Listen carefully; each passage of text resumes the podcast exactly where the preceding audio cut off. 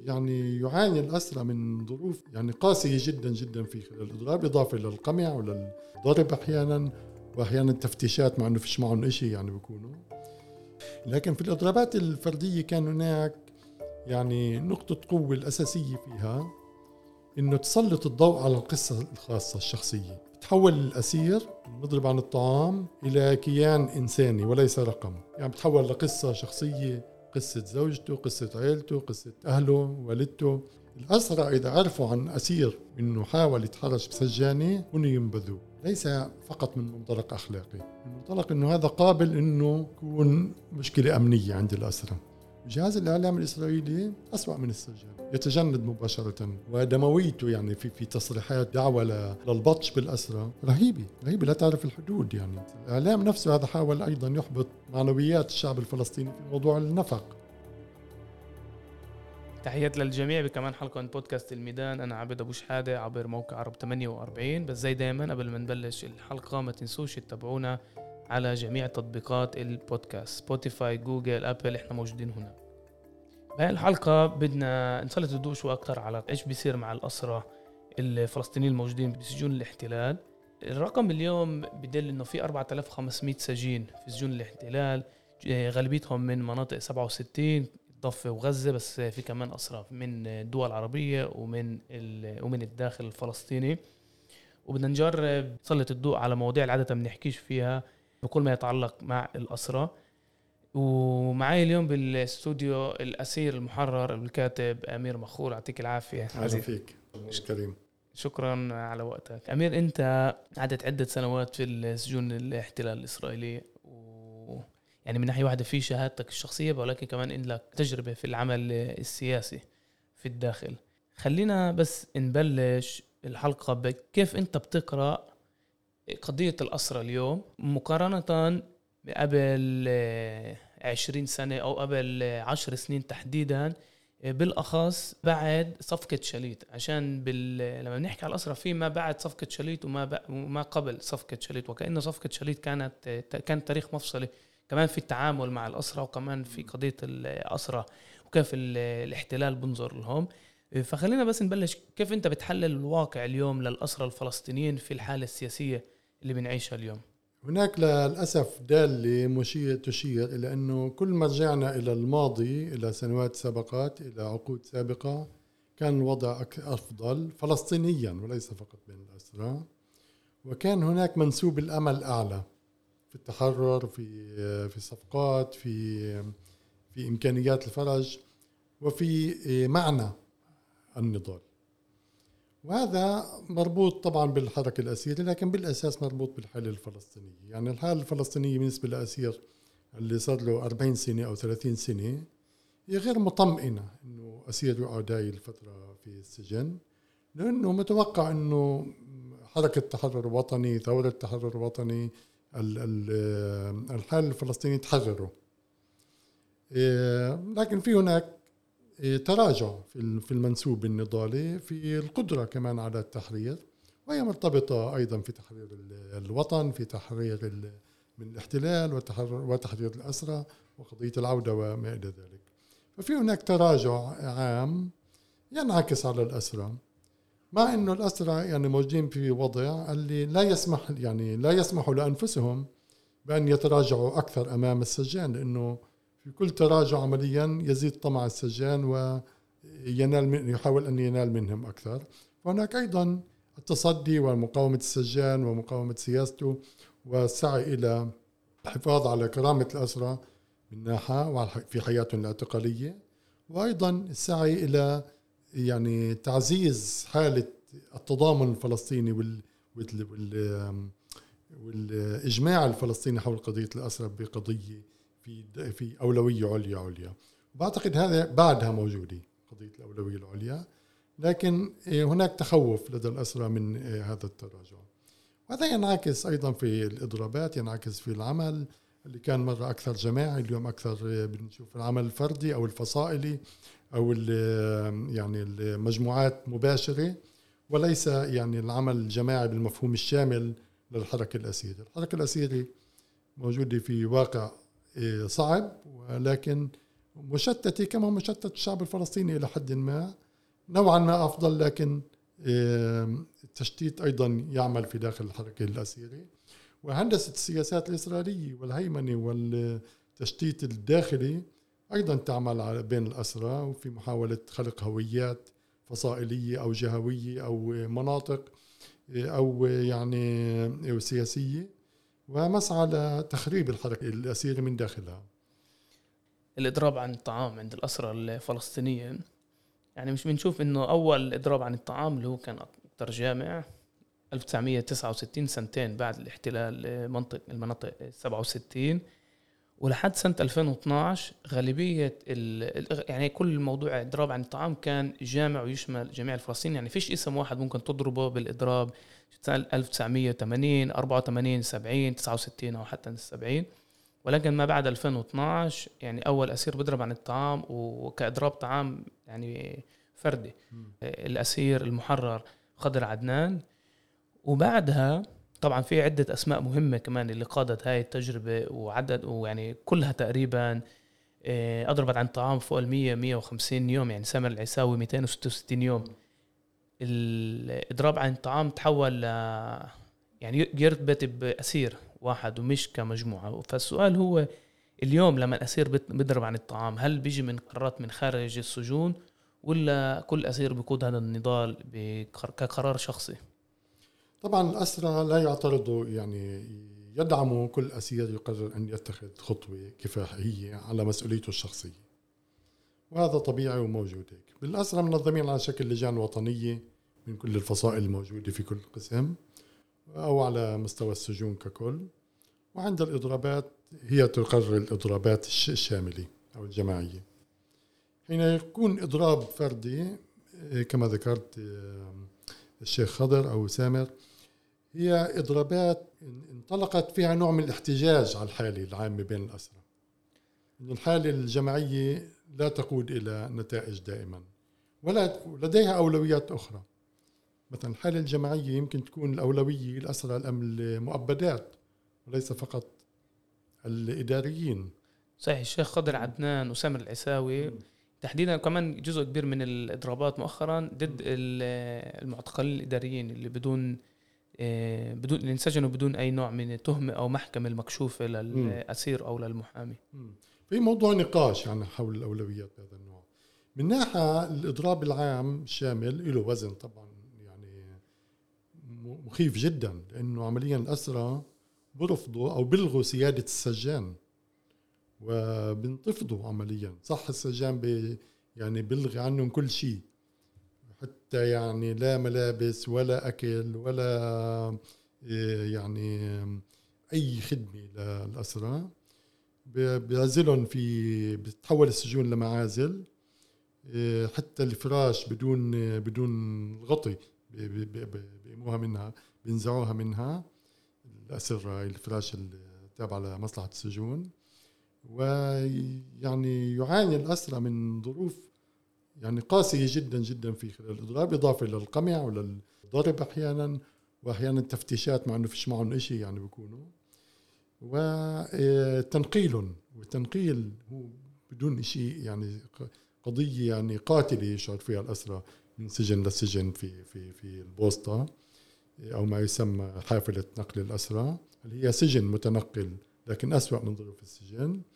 وفي حالة الإضراب يتحول لتكثيفه وبيكون هناك في وهن جسدي يعني اللي يكون كمان في أضرار جسدية أكثر في هاي المرحلة. لكن في الإضرابات الفردية كان هناك يعني نقطة قوة الأساسية فيها إنه تسلط الضوء على القصة الخاصة الشخصية. تحول الأسير المضرب عن الطعام إلى كيان إنساني وليس رقم فقط. يعني بتحول لقصة شخصية قصة زوجته قصة عيلته قصة أهله والدته. وهذا يعني بعطي جانب قوة اللي مهم في حياة الحركة الأسيرة بالذات ما تصدره إلى الخارج. ثم تعكس صمود يعني الإنساني يعني غير شبه المستحيل أو المستحيل.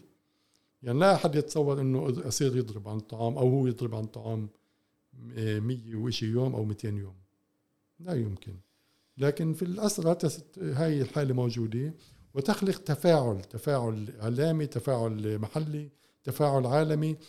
وبعتقد كان حتى في هذا السياق كان أهمية دور كبير لل 48 هون في الداخل لأنه إحنا أكثر ناس نقدر نلامس هؤلاء الاسرى سواء كانوا في المستشفى أو كانوا في السجن إيه، ونتضامن معهم من خارج أو في المستشفى وزيارتهم فهذا كانت تخلق حالة يعني من تفاعل غير مسبوق في في القصة الشخصية. والقصة الشخصية مهمة لأنه الاسرى ما بدهم حدا يتعامل معهم كأسطورة وإنما كحالة إنسانية وسياسية طبعا في بداية المطاف وصمود وكله. لكن ليس من باب الأسطورة أو الأسطرة وإنما من باب النضال الوطني والتحرر الوطني وأنسنت حركة الاسرى وليس أسطرتها بمفهوم إنها تكون أسطورة كأن شيئا اقونا نعلقها أو نتغنى بها وإنما مسؤولية علينا أن نحررهم. حكيت شغلة جدا مهمة بكل ما يتعلق بالنفسيات. أنت شخصيا اعتقلت بسنة 2010 أكتوبر 2010 أيار. أي أيار 2010 يعني عدة أشهر قبل بداية الربيع العربي. يعني صحيح الربيع العربي باخذ يعني الزخم بال 2011 بس هو ببلش بال 2010 وبتخيل كان يوصلكم الأخبار على التغيرات اللي بتصير على مستوى العالم العربي. ولا بد عليها تأثير كمان علينا إحنا يعني على على القضية الفلسطينية وعلى النفسيات اللي موجودة هنا. كيف كنتوا تتعاملوا مع هاي الأخبار لما تجيكم من برا وتسمعوا مثلا إنه سقط مبارك أو آه، تونس على مسار ديمقراطي ومظاهرات في يعني جميع بلدان مدن العالم العربي. على الصعيد الشخصي كيف الأحداث اللي بتصير خارج السجون بتأثر على الأسير؟ كمان كإنسان بس كمان كحالة يعني كمان جانب من مسير التحرر الفلسطيني. طلع أنا يعني بدت الربيع العربي بلش في فترة أنا كنت بعدني معتقل فيها. كان لي تصريح يوم إنه ثورات شعوبنا تعزز ما في أنفسنا أو ما في م. شعبنا. هذا لما كنت أستطيع أن أقول جملة في المحكمة يعني في قبل ما القاضي يمنعني أو المرافقين من السجانين يمنعوني. لكن يعني مهم ينعرف إنه الاسرى لا يروا ما يريدون لا يرون لا يروا ما يريدون. يعني المحطات المسموح للاسرى يشاهدوها محدودة جدا. الفضائية الوحيدة اللي كانت مسموحة هي العربية. إيه، كان قبلها مسموح الجزيرة ألغوها بسبب وقت شليط. وطبعا فضائيات أخرى ممنوعة تماما. الإسرائيليات مسموحات. على الأقل قنالين وإسرائيل العربية كانت مسموحة دائما مرحب بها من من السجان وليس و إيه، والحديث عن تسع محطات أحيانا يسمحوا بتلفزيون فلسطين وأحيانا لا. يعني أسرى في فترة معينة صاروا يكثفوا من شو اسمها الروتانا وغيرها حتى يلهوا الأسرى بالأفلام يعني وليس بالعمل السياسي. فالأسرى عمليا لم يشاهدوا المشهد بشكل كامل ككل. طبعا اللي بده يتابع كان يسمع راديو أو يحط الترانزستور تاعه ويمد له أنتين من خارج بشكل يعني أنتين سلك يعني مش أنتين فعلا. آه، سلك نحاسي اللي يقدر يربطه بشقفة برغ صغيرة إذا بلاقيها ويستعملها كلاقط أكثر أفضل. لكن أسرى لم يعني يعيشوا ربيع العربي بهاي بهذا المفهوم. هاي التحولات كانت بالشعوب. طبعا كان في نقاشات أيضا بين الأسرى مثلا الموضوع السوري كان عليه نقاش كبير داخل الأسرى الموضوع المصري أقل نقاش يعني.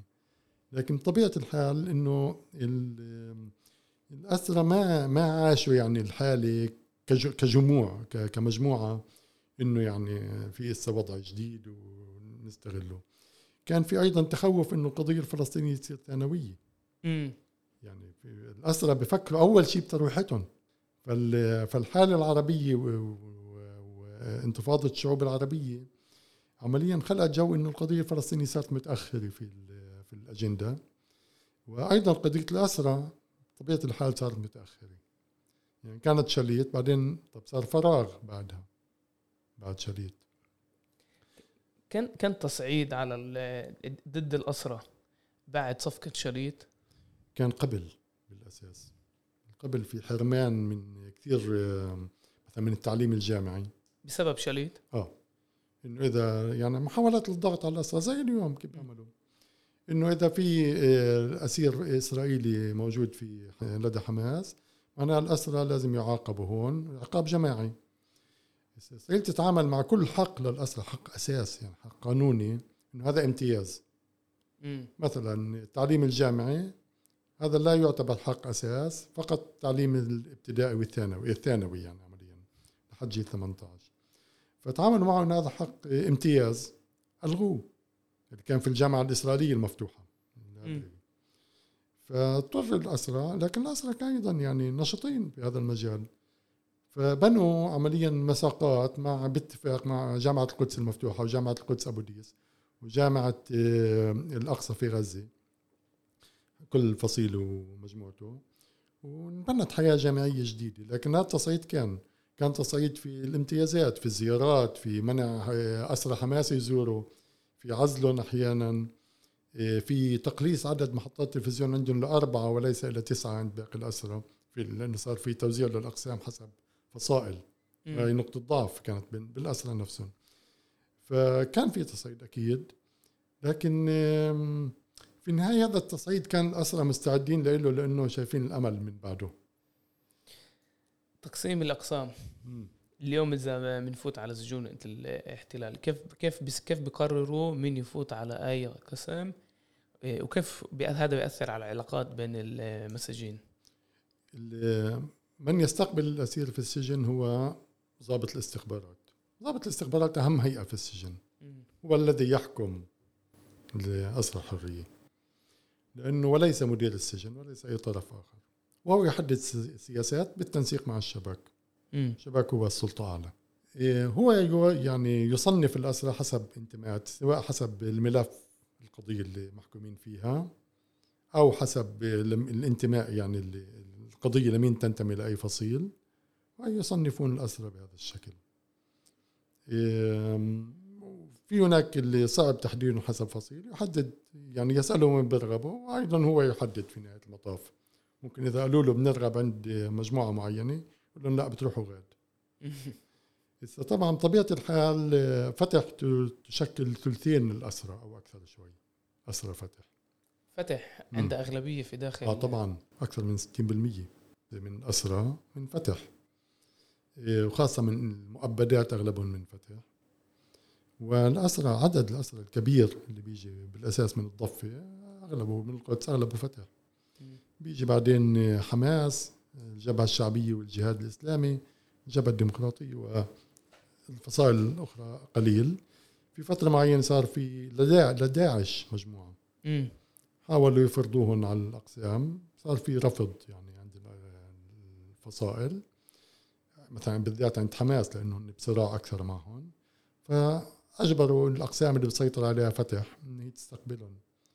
لكن وافقت فتح إنه ما يكونوا فصيل لأنه الإسرائيلية الاستخبارات حاولت تعمل لهم فصيل يعني تعمل لهم تنظيم وهذا كان يعني يمس في كل الحركة الأسيري من ناحية آم، من ناحية انتماءاتها من ناحية هويتها من ناحية أولوياتها.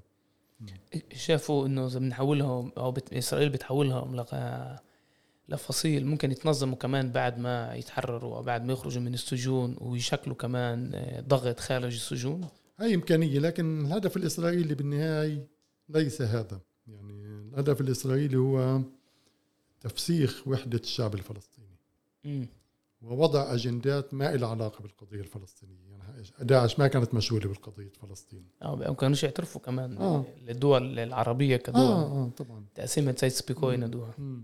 طريق لفلسطين كانت تمر أنا عارف عبر أنقرة أو عبر آه، بلاد الشام والعراق فهذا ليس أجندة يعني ال- الاسرى فبهذا المفهوم طبعا يعني كانت آه، يعني مسعى إسرائيلي. وهذا المسعى دائم. في محاولة تشتيت الحركة الأسيري في محاولة تشتيت الشعب الفلسطيني. ونفس النماذج اللي بيطوروها في الحركة الأسيري بيطوروها برا. يعني هسه بنشوف مثلا العدوان على غزة الأخير. على الجهاد الإسلامي كما سموه محاولة استفراد في فصيل واحد. وهذه سياسة أيضا في السجون. تسعى إسرائيل للاستفراد في فصيل يوم في حماس يوم بالجبهة الشعبية يوم بالجهاد الإسلامي. ويسعوا إلى تقسيم يعني خلق هويات بهذا الشكل. ليس تجميع الأسرى كلهم مع بعضهم في هيئات وطنية وإنما تشتيتهم على مستوى فصائل. كانت مصلحة أحيانا باعتقادي خطأ يعني لكن تجربة أخفقت إنه الأسرى هن يقسموا نفسهم حسب فصائل. فهي ما أعطت نتائجها بالمدى البعيد بالعكس عززت هويات محلية وهويات جهوية. يعني من بالأول بلشنا فصائل بعدين صار بدهم قسم لنابلس قسم لقلقيلية وقسم لغزة وقسم للداخل والقدس كان في في السابق فتوزعت الهويات توزعت الانتماءات والسجان بيستطيع أن يعطي هذا امتياز أكثر وهو يسيطر هون على على النخب في الاسرى أو على ممثل المعتقل. وهذا ما يسعون إلى تشويه سمعه الاسرى من خلاله انه إنه الاسرى كأنهم عايشين في في بحبوحة وكأنهم يعني أو تشويه سمعتهم في الفترة الأخيرة. فهذا موجود طبعا سياسه قائمه وهذه لا تختلف من حيث النموذج عما يجري خارج السجون لكن مكثفة أكثر في السجون. اللي أسمع من أسير محرر على كيف هاي التقسيمات طرحت علامات سؤال على السجان.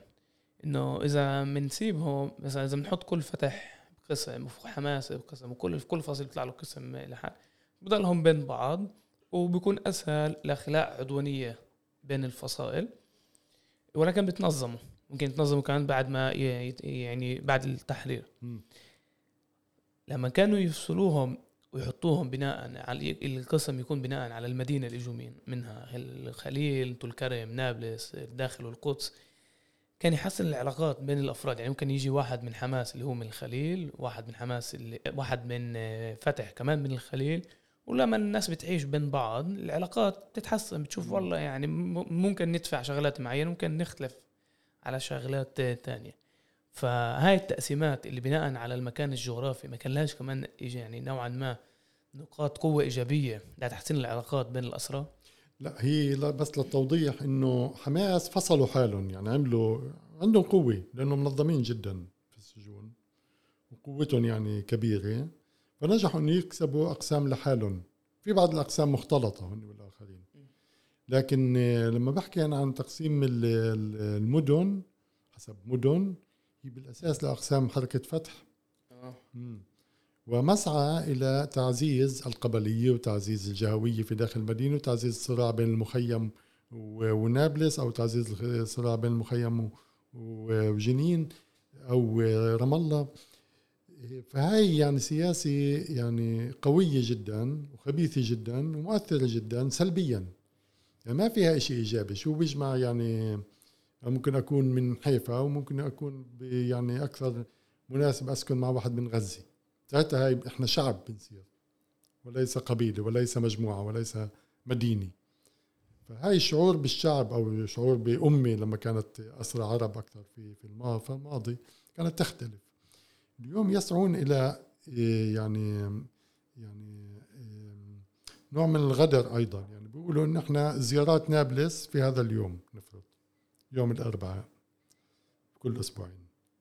فعمليا بتحججوا أو حجتهم بتكون إنه لتنظيم الزيارات لتسهيل على الأهل إنه يزوروا بنفس اليوم في في القسم في يعني بشكل مشترك. لكن هاي يعني ديباجات السجان وليست الاسرى الأسرى أكلوا الطعم نوعا ما. وأثر عليهم سلبي يعني في النهاية. صارت العصبية أقوى من العصبية لفلسطين. شيء مفهوم. برأيك الأسرة بتتأثر من الأحداث خارج السجون ولا الفصائل بتتأثر من الأسرى في خارج السجون؟ ولا يعني ولا العلاقات يعني مركبة يعني مرات هدول مركبة آه بالضبط. يعني هي أكثر الاسرى بتأثروا مما يجري خارج السجون أكثر. لكن في هناك انتماءات أخرى في داخل الاسرى مثلا في الانتفاضة الثانية كتائب شهداء الأقصى اللي حركة فتح كان له انتماء كتائب وليس انتماء يعني شهداء الأقصى وليس انتماء فتح.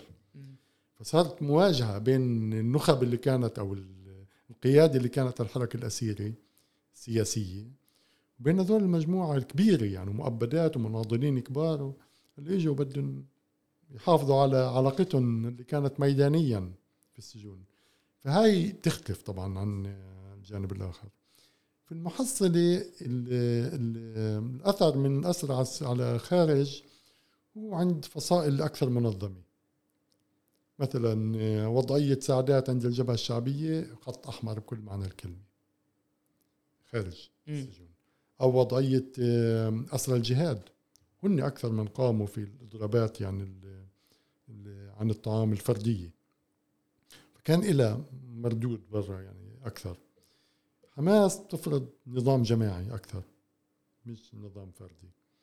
فبتختلف يعني ما يعني صعب الحديث عن منحى اتجاه واحد لكن بالمحصلة أكثر الاسرى بتأثروا ايجابا أو سلبا مما يحصل خارج السجون لأنهم يعولوا على ما يجري خارج السجون من أجل حريتهم.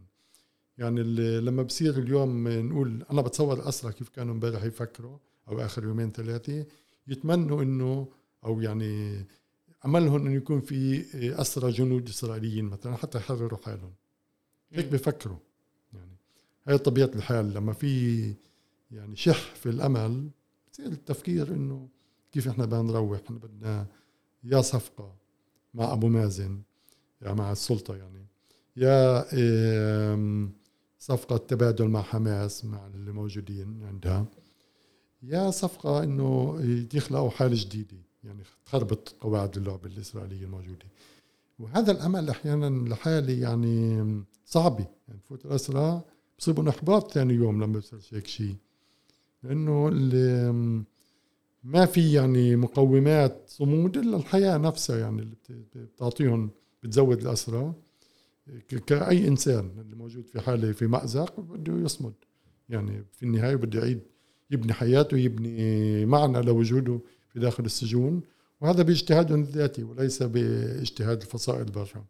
الفصائل برا هي دورها أو التوقع منها كيف توفر الأمل. مثلا وبنفس الوقت من المستوى السياسي بصير انشقاق في فتح بصير انشقاق أيضا في السجون. بين جماعة دحلان وجماعة آه، العلول أو جماعة آه، أبو مازن أو جماعة يعني جبريل الجوب. ففيها يعني طبعا بتنعكس جوا بتنعكس بشكل جدي وخطير. حماس أصعب لأنه فيش فيش فيها عندها يعني هاي الانقسامات آه، عندها خط واحد والتزام واحد وقيادة صارمة يعني بهذا المفهوم أو الشعبيه نوعا ما موجودة بهذا المحل. ففتح بس هي بتشكل الأغلبية فيها هي أكثر الظاهرة. هي بتنعكس على كل الحركة لأنه هذا الفصيل الأكبر بينعكس على كل الأجواء في السجون وليس فقط على جهة واحدة على الجهات المباشره تعرف عزيزي المهم اللي بتحكيه يعني بالأخص بتفسير عقلية الاسرى إنه بتذكرنا إنهم بني آدمين وحقهم إنه يطمحوا للحرية وطبعا الأمل إنه يعيشوا يرجعوا لعيالهم قديش هو مهم لحياة الإنسان. وزي ما حكيت ببداية الحلقة إنه ما نطلعش عليهم بس كأسطورة نطلع عليهم كمان كبني آدمين. وحقهم إنه يكونوا أحرار يعني بالأخص كونهم اسرى سياسيين يعني مش إنه اخطاوا بحق حدا. السنة الأخيرة كان في حدث كتير مهم مع اسرى اسرى السته اللي قدروا يهربوا من سجن الجلبوع ومن من بشهر تسعة عمليا. أول شهر تسعة عشرين واحد وعشرين. بنسمع بالإعلام الإسرائيلي تحريض مباشر على الأسرى وبالأخص الأسرى الموجودين بسجن الجلبوع ومنها كمان قضية التحرش بالمجندات الإسرائيلية في السجون. للأسف أغلب المعطيات أو المعلومات عن هذه القضية بتوصلنا من الإعلام الإسرائيلي. طبعا عشان هذا موضوع يعني الإسرائيليين بيشوفوه كموضوع أمني. و... وفي تشويش كمان عن جد إيش صار. أنت من معرفتك والأجواء العامة كيف بتقرأ هاي القضية؟ وهل بالفعل كان في تحرشات جنسية ولا في يعني في في يعني بيقدروش يقربوا على المجندات الإسرائيلية ولا هي كمان أداء إسرائيلي للهجوم أو شرعنه الهجوم على الأسرى الفلسطينيين؟ دولة الاحتلال حاسه كانت في وضع إخفاق أمني استخباراتي رهيب في موضوع نفق الحرية. الأسرى الأبطال اللي عملوا هاي العملية يعني كانوا حملوا أرواحهم على إيديهم وطلعوا. بكل معنى الكلمة. أو عملوا المستحيل. وهذا يعني أعطى معنويات أيضا كبيرة جدا للأسرى حتى لو مسكوهم بعدين. ما بعد ما ألقوا القبض عليهم. لكن أظهروا إنه في هناك شغف للحريه لا يمكن. يعني يحدد. لا في سجن ولا سجان ولا جدار ولا شباك ولا شيء. وانتصروا. فعلا معنويا كان انتصار هام جدا للشعب الفلسطيني. ومدوي. إسرائيل لحد اليوم بعدها مشغولة في هذا الموضوع. لجنة التحقيق تشتغل. مؤسسة سجن الجلبوع عدم مسكر بيزيدوا في تحصيناته. حتى ما يتكرر الأمر مرة أخرى. والأسرى نقلوهم لسجون أخرى في الجنوب. ولكن وهذا أكثر سجن محصن إسرائيليا يعتبر. في المقابل يعني أثير موضوع التحرش الجنسي من من أسير واحد يعني ضد سجادي اللي هو يعني أثير في 2018 قبل قبل موضوع النفق بثلاث سنين. وعوقب أسير قبل ما تبحث قضيته يعني بس في طبيعة السجان في السجن ما بنتظر إجراءات إنه يتحقق إنه الإشي صحيح أو لا يعاقب دغري عزل. وأسير اللي هو كان ممثل معتقل. أحيانا في الحالة الفلسطينية الاسرى على شاكلة شعبهم على شاكلة الناس يعني في الأخلاقي وفي غير الأخلاقي وفي المتنور وفي الظلامي. بني آدمين يعني. بني آدمين كل معنى الكلمة إيجابي وسلبي. يعني فاستغل موضوع هذا الأثير موضوع التحرش ضمن لجنة التحقيق في النفق اللي ما لها علاقة طب الشباب اللي عملوا النفق الاقل مهندس النفق محمود العارضة بعرفه شخصيا يعني كنا مع بعض في نفس الزنزانة فترات وما تفاجأت منه الحقيقة إنه عمل هذا الشيء وهو حاول في 2014 أيضا إنه يحفر نفق. لكن شباب أخلاقيين بمنتهى الأخلاقية يعني حقيقه وغير الأخلاقيين لا يستطيعوا أن يبنوا نفق أو يحفروا نفق. لأنه إلا ما يكشفوا حالهم لكن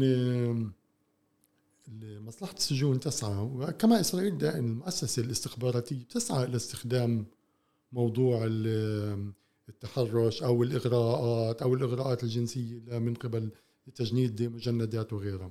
موجود يعني في تاريخ إسرائيل. يعني إسرائيل بتستغل الصبايا؟ لا لا بقصد بشكل عام تاريخيا في اغتيال قيادات سياسية استغلوا. الموساد اشتغل استغل هاي الشغلة. بس آه. بالسجون نفسها. بس بالسجون مهم نذكر إنه ليست السجان أو السجانة هم الأسياد وليسوا الاسرى الأسير هو الضحية وليس السجاني وليس السجان يعني في نهاية المطاف. إذا أحيانا في ضباط استخبارات اللي حاولوا يفسدوا الحركة الأسيرة سعوا إلى إفسادها إلى إعطاء امتيازات لأسير معين لأسير قيادي يعني ومش القيادات المشهورة سياسيا طبعا. أو تشويه إرادتهم في إضراب أو يحاولوا يدبلجوا صور إنه كسروا الإضراب في الماضي. حاولوا طبعا بشكل دائم. وهذا بالأساس بالأساس حتى يشوهوا صورة الأسرى أمام شعبهم. يعني السجان لا يهمه أخلاقية الأسير ولا أخلاقية السجن. يهمه تشويه الاستخبارات. إيه، صورة الأسرى أمام شعبهم. فمن خلال قضية واحدة اللي في عليها يعني خلاف بنكر الشاب يعني بنكر أنا بعرف إنه بعرفه شخصيا. اللي أنكر بشكل تام يعني وبالعكس يعني حاول يشطب إيديه يعني لما أخذوه على العزل والليق يعني يخلق حالة إنه هو بريء منها. لكن يعني في هناك ادعاءات أخرى تقول سجنات بيقولوا اليوم إنه اغتصبوا مثلا في في في مقصورة السجان أو المقصورة بين القسم و وقسم السجانين لكن رغم هاي اللي بتحاولوا يعطوا إدعاءات في إدعاءات وصلت.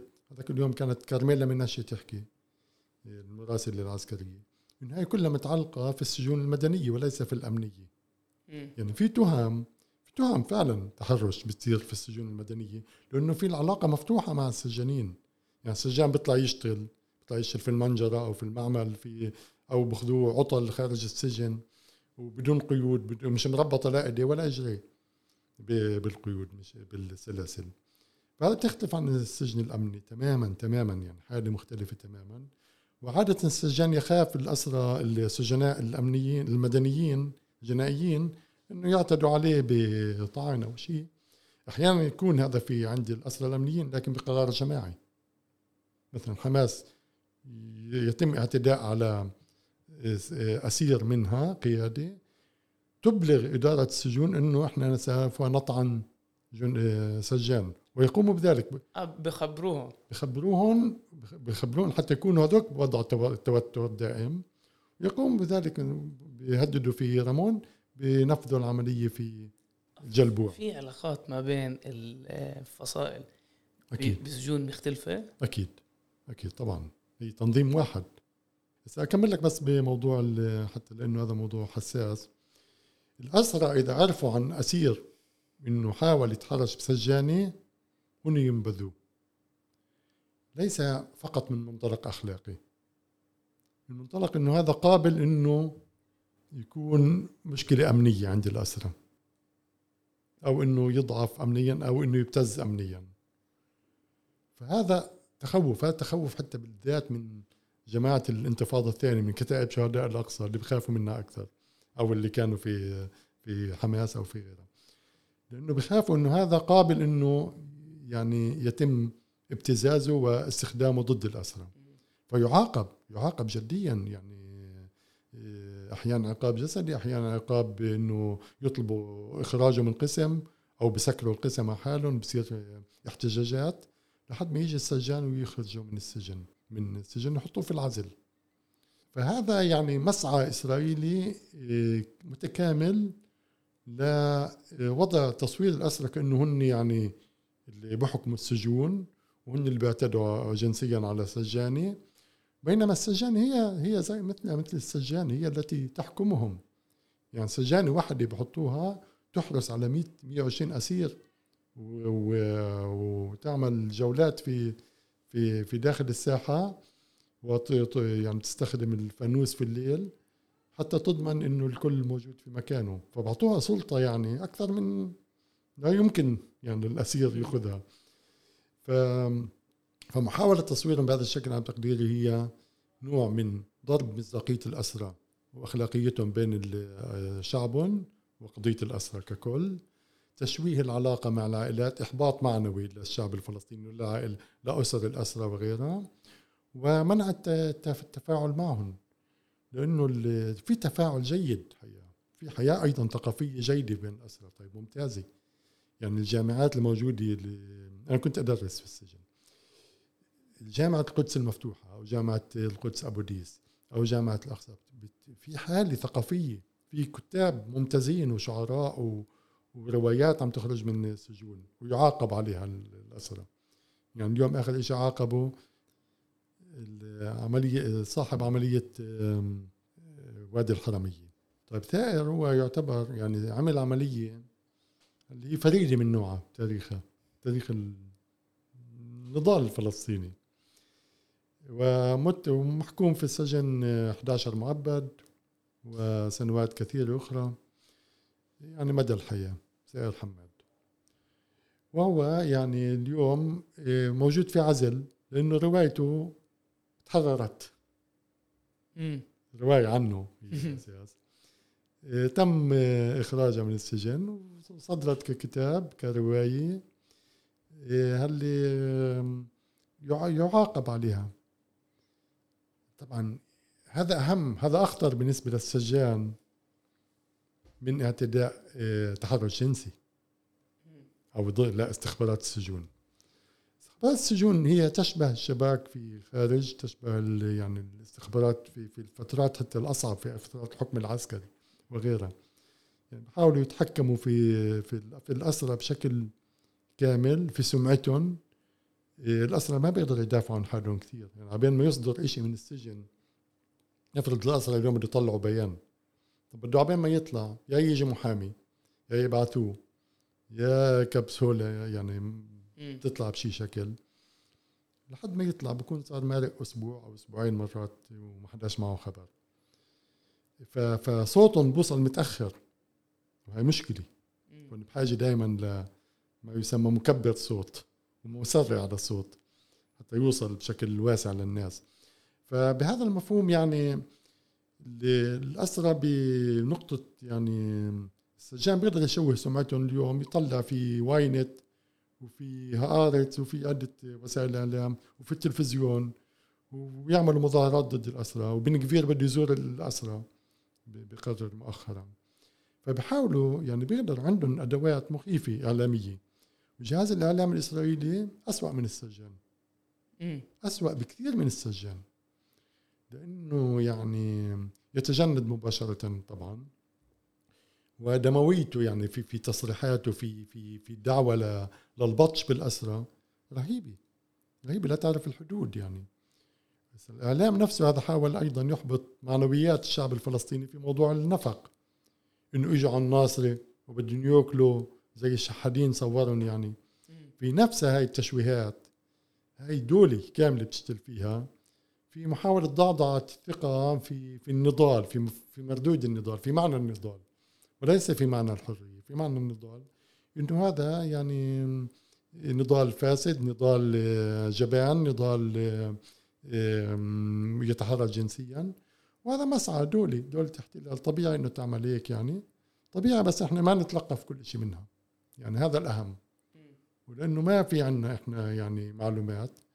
لكن الإعلام الإسرائيلي ينشغل بالأسرى. يعني موضوع اللي عادة لو إسرائيلي قام فيه لا لا يحظى بأي اهتمام. لكن هون موضوع أمن قومي صار واو. تعرف يعني يعني للأسف الشديد اليوم حتى بنشوف إنه غالبية المعلومات اللي بتوصلنا بين إذا كان على العدوان على غزة أو بين إذا كان حول القدس والأقصى أو قضية الاسرى وصلنا من الإعلام الإسرائيلي. وصرنا نشوف كمان وسائل إعلام عربية اللي بتنقل أخبار من من الإعلام الإسرائيلي. وهذا يعني بدل إنه كيف الإعلام الإسرائيلي مربوط مع الاستخبارات الإسرائيلية. يعني هذا مش إعلام مستقل اللي بيقدر يحكي يعني أو ينعمل شغل إعلامي حقيقي. إنه بصفي باخذ تعليماته أو باخذ أجندة المخابرات الإسرائيلية وبنفذها. وللأسف الشديد يعني يعني إحنا كمان مش مش واعيين كفاية لاي لخطورة هاي البيانات أو العناوين اللي بتطلعها الإعلام الإسرائيلي. إيه، بس قبل ما ننهي بدي نحكي عن يعني مر أسبوع صعب جدا على أهالينا في غزة. إيه، عدوان اللي قعد 55 ساعة. بس هو بلش كمان من قضية الاسرى يعني واحد من الشروط كان بالاتفاقية أو كيف ما أصدروا المصريين بين آه، الجهاد الإسلامي ودولة الاحتلال اسم معين خليل عواودة وتحرير آه، القياده السعدي, السعدي القياده من من الجهاد الإسلامي من جنين. خليل عواودة بالإضافة له مدرب عن الطعام فترة طويلة. لأي بعد برأيك الأسرى والتصعيد تجاه الأسرة كمان ممكن يجيب لتصعيد خارج السجون بين إذا كان ضد بين إذا كان عدوان على غزة أو على المخيمات الموجودة في مناطق السبعة وستين. طلع إذا بتأخذ يعني ما جرى من حينه خضر عدنان لليوم لعواودي خليل عواودي بنشوف إنه الجهاد كان ملزم الحقيقة لأسراه. وإن أغلبهم كانوا كما ذكرت من الجهاد الإسلامي. اللي أضرب عن الطعام شخصية فرديا. فكان ملزم بشكل دائم إنه تصعيد خارجي وداخلي. هاي موجود كمان لحد كبير بالذات عند الجهاد وعند حماس. ربط ما يجري في السجون مع ما يجري خارج السجون. أكثر من الفصائل الأخرى. وهذا يعني عامل ردع على الاحتلال وعامل ردع على السجان. يعني مهم ننظر كمان دائما إنه إسرائيل هي جهاز واحد. عدة أذرع لكن جهاز واحد بالنهاية بما فيها الإعلام اللي أنت ذكرته. إيه الجهاد طلب هاي المطالب. باعتقادي مطالب متواضعة نسبيا مع حجم العدوان. يعني هي ليس إسرائيل حضرت العدوان إسرائيل جهزت له. إسرائيل قررت تعمل عدوان يعني ما كان في سبب لعدوان في يعني مباشر نقول إسرائيل عم ترد فعل على عملية معينة وعلى شيء معين. إسرائيل كانت معنية في هذا العدوان حتى تضرب في عدة جبهات أنا بتقديري يعني. وليس فقط في عدة جبهات فلسطينية وليس فقط فلسطينيا أيضا على مستوى الإقليم. لكن هذا عدوان هل نجحت إسرائيل مثلا فيه تستفرد؟ في كأنه محصور بسبب إعلامها شوف كأنه محصور بفصيل واحد. وليس يعني قتل 44 فلسطيني دمرت آه، مناطق في مخيم جباليا وفي غيره. بتعامل معه كأنه ضد فصيل. طب الشعب الفلسطيني هو اللي عم بيعاني يعني في نهاية المطاف. فللاسف نجح يعني نوعا ما. كان في نوع من الإخفاق الفلسطيني يمكن بهاي المعركة. لكن الأكيد إنه في طبيعة المفاوضات وفي طبيعة حتى إسرائيل كمان تخرج قبل ما تتورط أكثر في هذا العدوان في عدوانها. كان في أهمية للمطالب هاي. أهمية رمزية هي بالأساس. انه الجهاد لا يترك اسرى أو الفلسطينيين لا يتركون اسراهم كان مهم هذا في احتمال كما يبدو إنه يروحوا. يعني إسرائيل ما أنكرت حتى. إنه هذا موضوع للمفاوضات إحنا ما التزمنا. هاي بس هاي الصيغه دائما عند الاسرائيليين يعني بيقدروا يقولوا كذا وكذا لكن يعني أنا أثق أكثر هون في في المصريين لأنه إني أكثر ناس عندهم كان مصلحة في هاي أو دور في هذا الوساطة أو التدخل. في في منع العدوان إنه يتطور. لكن وفي فيما يقوله الجهاد عمليا إنه في هناك اتفاق على أو في يعني شرط مسبق اللي هو إطلاق سراحهم بعتقد هاي رسالة مهمة. هاي رسالة فلسطينية بالأساس وليس فقط لإسرائيل. إنه إذا إسرائيل تعتدي على حتى قضية أسير معين هي تمثل كل الأسرى.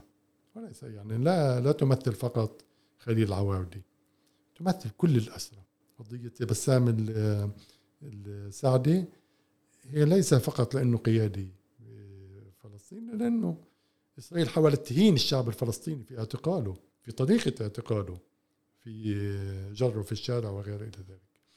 فهون كان يعني مسعى معنوي مهم أنا برأيي لكن لا شيء حاسم لأنه هاي الجولة يعني بعتقد لم يتغير شيء استراتيجي في في في في الحاله الفلسطينية أو في الصراع مع إسرائيل أو في توجهات إسرائيل.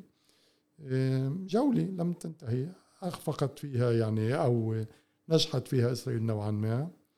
لكن هيك هكذا هي الجولات. يعني لا يوجد الطرفين متوازنين في القوى في هناك فجوة هائلة في توازن القوى يعني لا يوجد أي نوع من توازن القوى إيه، لكن آه، في كان هناك يعني مؤشر إنه الشعب الفلسطيني لا يمكن أن يصمت يعني ولا يمكن لإسرائيل مهما حاولت أن تتجاوز قضية فلسطين. وهذا يمكن الشغله الأهم لأنه تسعى يعني ظنت قبل سنتين إنه تجاوزت قضية فلسطين في في القمم مع الأنظمة العربية وغيرها. لكن قضية فلسطين باتت القضية الأولى اليوم يعني حتى في الرأي العام الإسرائيلي. ولا يمكن تجاوزها لا في حالة انتخابات ولا غير انتخابات ولا عدوان ولا غير عدوان. قضية باقي ما بقي الاحتلال ما بقيت يعني المشروع الاستعماري. فهاي القضية باقيه يعني لا يمكن تجاوزها وليست خاضعة لتوازن القوى. أستاذ أمير مخول أسير المحرر والكاتب يعطيك العافية عزيزي. شكرا لك. شكرا لك شكرا على وقتك. هي كانت كمان حلقة من بودكاست الميدان ما تنسوش تتابعونا على جميع التطبيقات البودكاست. ونتمنى الحرية لجميع الأسرى الفلسطينية في كل سجون الاحتلال وكمان سجون خارج خارج فلسطين التاريخية. كل أسرى الحرية كل أسرى الحرية